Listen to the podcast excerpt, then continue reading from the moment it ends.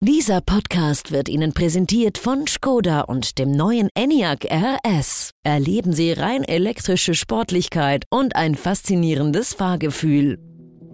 NZZ Akzent.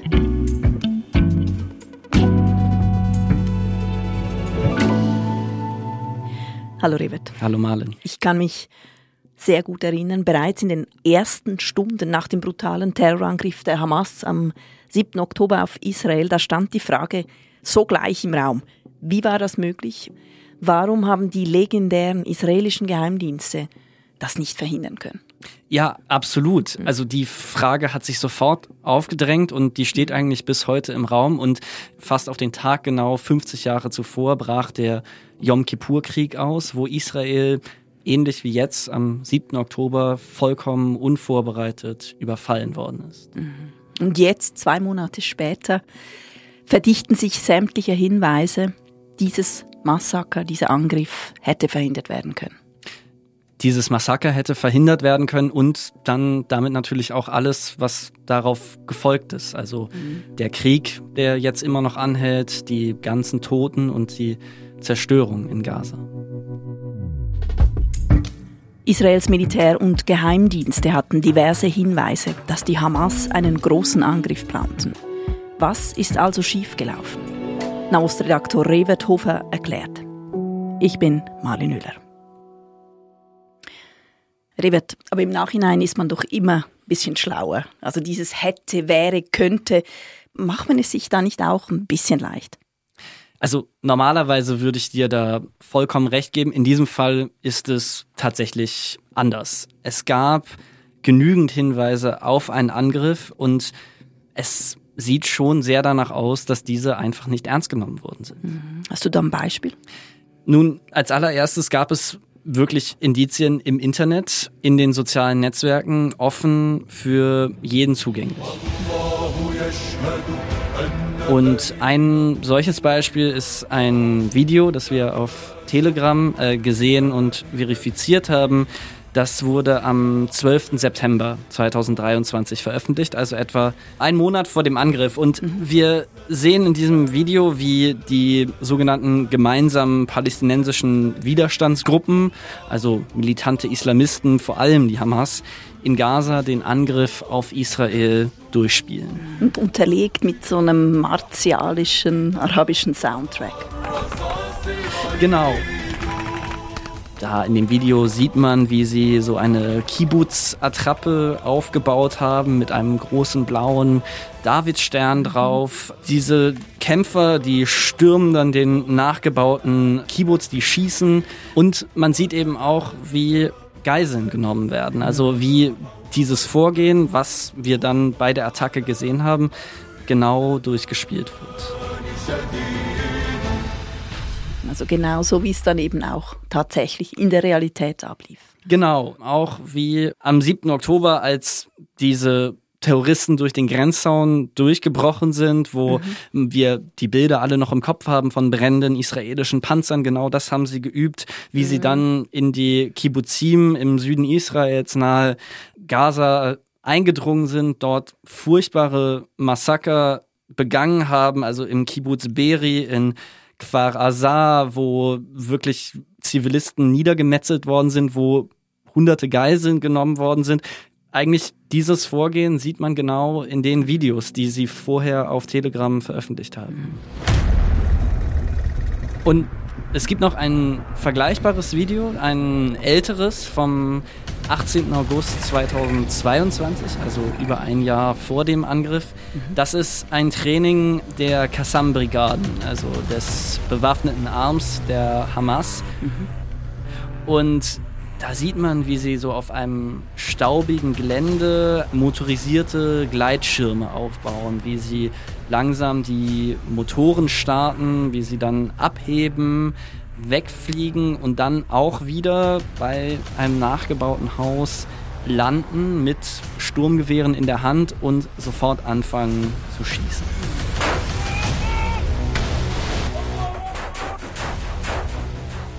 Genau so, wie es in diesem Video dargestellt worden ist, passiert es dann auch beim Nova Techno Festival im Süden von Israel am 7. Oktober, bei dem über 360 Menschen, die dort feierten, die dort getanzt haben, brutal ermordet worden sind. Und die Terroristen, die eben auf dieses Gelände gekommen sind, die haben unter anderem solche Gleitschirme benutzt. Mhm.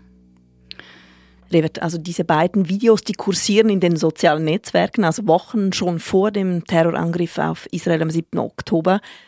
Aber ganz ehrlich, so von der Machart her, dem Sound, der Bilder, das erinnert doch irgendwie schon sehr an Propagandavideos. Also ich meine, musste Israel denn das wirklich ernst nehmen? Ist das ein Versäumnis? Das stimmt schon. In den sozialen Netzwerken, da schwirrt natürlich alles Mögliche herum. Mhm. Und natürlich will auch die Hamas nach außen projizieren, dass sie stark ist, dass sie bereit ist, Israel anzugreifen, was noch nicht heißt, dass sie es dann tatsächlich tut. Und auch andere islamistische Gruppen, die verbreiten ähnliche Videos, eben auch zum Anwerben von neuen Kämpfern. Du hast schon recht, es hat diesen Propagandacharakter. Mhm, aber klar, von einem Geheimdienst würde man erwarten, dass er dann das richtig sortiert und einordnet. Das stimmt und darum gibt es dann doch einige Fragezeichen bis heute. Also mhm. auch ganz allgemein abgesehen von diesen Videos, wie die Dienste, die israelischen Dienste, du hast vorhin schon gesagt, die legendären Geheimdienste mit diesen Informationen, die ihnen zur Verfügung standen, eigentlich umgegangen sind. Mhm. Zum Beispiel, wo, wo sieht man das? Das sieht man auch an einem Bericht, den die New York Times kürzlich veröffentlicht hat, wo sie beschreiben, dass es einen Masterplan der Hamas gegeben hat für einen Angriff auf Israel, für ein Durchbrechen dieses Grenzzaunes. Darin wird eigentlich genau beschrieben, wie die Hamas am 7. Oktober vorgegangen ist. Auch die Attacken auf die Kibbuzim sind darin festgehalten in diesem mhm. Plan. Also Moment, und die israelische Armee hatte Kenntnis von diesem Masterplan?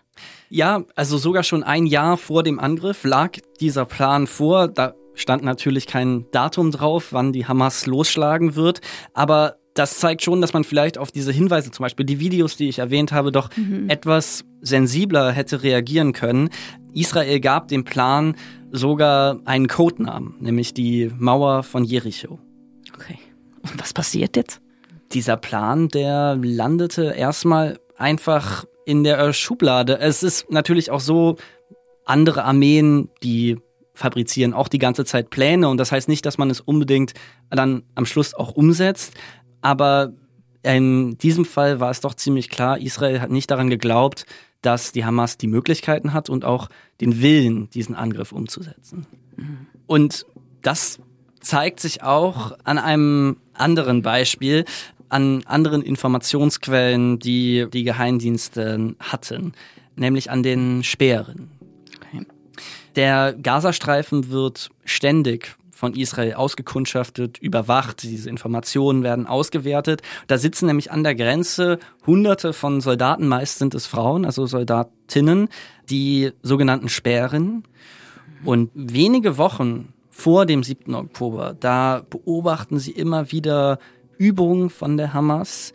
Und es sind nicht nur Übungen, wie man sie öfter mal sieht, sondern dieses Mal können sie wirklich feststellen, dass dort ranghohe Kommandanten der Terroristen dabei sind. Und daraus schließen sie eigentlich, das sind nicht einfach nur irgendwelche Übungen, sondern das ist so etwas wie quasi die letzte Abnahme, bevor losgeschlagen wird. Die Hauptprobe.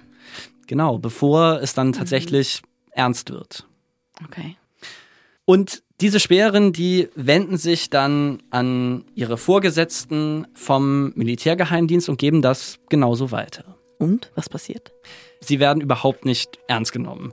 Ihnen wird sogar mit Strafe gedroht, wenn sie noch einmal damit kommen, wenn sie quasi so viel Aufsehen um gar nichts machen. Und die ihre Vorgesetzten sagen eigentlich, das wäre ein erfundenes Szenario und eine Panikmache.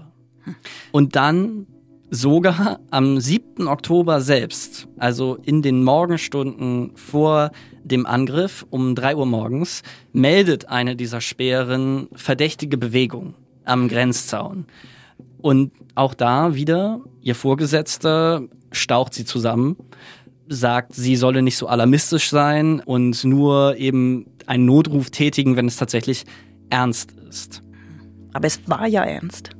Du hast recht, es war ernst. Es gab sogar andere Einheiten der israelischen Armee und auch des Geheimdienstes, die in dieser Nacht eine Krisensitzung veranstaltet haben. Und da haben sie eben auch über diese unüblichen Bewegungen an der Grenze gesprochen. Sie haben aber am Schluss darauf verzichtet, alle Kräfte zu mobilisieren und sie haben sogar keine Warnung herausgegeben an die Veranstalter des Nova Festivals, also dieses Techno Festivals, wo am Schluss 360 Menschen sterben sollten. Wir sind gleich zurück. Der neue rein elektrische Skoda Enyaq RS begeistert mit dynamischer Sportlichkeit, einem selbstsicheren Auftritt und viel Raum für Ihre Abenteuer. Entdecken Sie den Skoda Enyaq RS jetzt auf einer Probefahrt.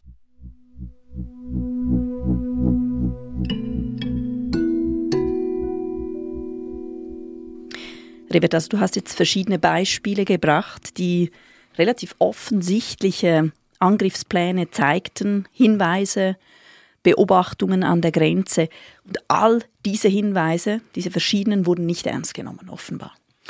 Genau, diese Hinweise, die es im Internet gegeben hat, die es von den eigenen Soldatinnen gegeben hat, die wurden nicht ernst genommen. Und darüber hinaus auch noch Hinweise auf den Angriff aus dem Ausland. Es gab nämlich eine Warnung des ägyptischen Geheimdienstes, dass ein Angriff der Hamas unmittelbar bevorstehe. Nämlich soll ein Verbindungsoffizier der Ägypter im Büro vom Benjamin Netanyahu, dem israelischen Ministerpräsidenten, angerufen haben und vor einem Angriff der Hamas gewarnt haben.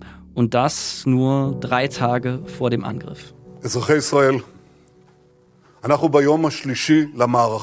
Zwei Tage nach dem Angriff der Hamas am 9. Oktober tritt eben Netanyahu ans Rednerpult und er selbst ist bleich, hat Augenringe, man sieht ihm an, dass er wirklich viel gearbeitet hat in den letzten 48 Stunden und er wendet sich an die Nation. Er hält eine Rede, er ruft zur Einheit auf und er sagt, Israel werde siegen in diesem Krieg. Und dann spricht er aber auch noch an, dass im Moment sehr viele Fake News rund um diesen Krieg im Umlauf seien. Eben auch, dass der ägyptische Geheimdienst Israel vor diesem Angriff gewarnt haben soll. Ähm, und er sagt, dass es sei nur in Umlauf gebracht worden, um Israel zu destabilisieren. Und Netanyahu, der revidiert das auch nicht, als die USA später bestätigen, dass der ägyptische Geheimdienst Israel gewarnt hat. Am 10. November, also etwa einen Monat nach dem Angriff der Hamas, tritt Michael McCall vor die Kameras. Der ist der Vorsitzende des Auswärtigen Ausschusses des Repräsentantenhauses in den USA. Also des Parlaments. Genau, und er sagt, dass dieser Terroranschlag ein Versagen der Geheimdienste sei. Ein Versagen der israelischen und auch der amerikanischen. Und warum Israel das verpassen konnte, das sei noch unklar. Fakt sei aber, dass Ägypten Israel gewarnt habe, und zwar drei Tage vor dem Angriff. So viele Puzzleteile. Aber das Puzzle schafft man einfach nicht. Ja, es ist ein großes Rätselraten. Es gibt einige Erklärungsansätze. Also einmal hat sich Israel sehr sicher gefühlt. Traditionell ist Israel ein sehr technologieoffenes Land. Dieser Grenzzaun zu Gaza, der ist mit modernster Technologie ausgerüstet. Man hat den Iron Dome, dieses Raketenabwehrsystem. Man hat irgendwie gedacht, das kann schon nicht so schlimm kommen. Also Israel ist nicht verbundbar wegen dieser Technologien.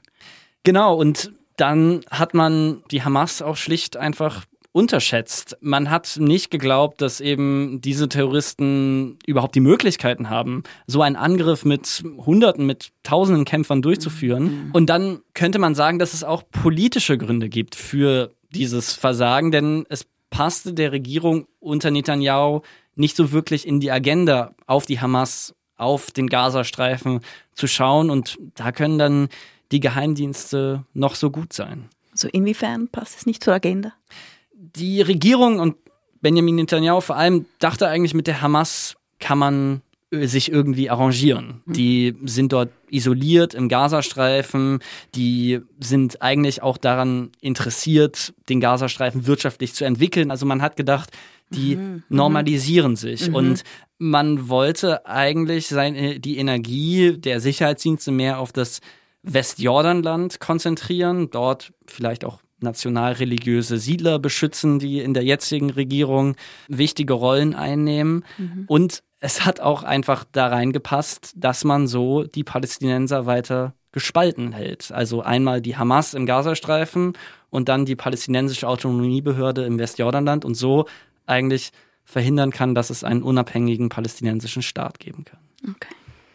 Und jetzt haben wir diese Katastrophe mit so viel Leid. Jetzt haben wir eigentlich ein Desaster. Äh, mindestens 1200 Menschen wurden in Israel ermordet am 7. Oktober. Hunderte wurden in den Gazastreifen verschleppt als Geiseln. Manche sind jetzt wieder freigekommen und trotzdem müssen immer noch ganz viele Familienangehörige immer noch darauf warten, dass ihre Liebsten wieder zurückkommen. Und dann haben wir natürlich mhm. auch über 17.000 bestätigte Tote im Gazastreifen. Und wir haben eigentlich einen Krieg, von dem wir nicht wissen, wie er auch die gesamte Region dort beeinflussen wird. Und die Vorstellung, dass das alles hätte verhindert werden können, das tut einfach nur weh. Brutal weh. Absolut. Ähm, Israel, die Politik, die Geheimdienste stehen vor einem Scherbenhaufen. Also noch nie seit der Staatsgründung wurden so viele Staatsbürger in so kurzer Zeit ermordet. Mhm. Und alle in Israel von links bis rechts sagen eigentlich das Gleiche. Zuerst muss jetzt die Hamas, die für dieses Massaker verantwortlich ist, zerstört werden. Und dann folgt die Abrechnung im Inneren. Und dass diese kommen wird nach diesen katastrophalen Fehlern, die begangen worden sind, das gilt eigentlich als sicher.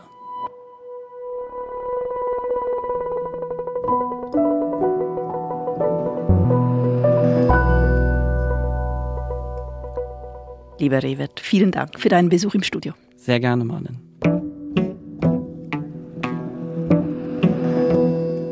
Das war unser Akzent. Produzent dieser Folge ist David Vogel. Ich bin Marlin Oehler. Bis bald.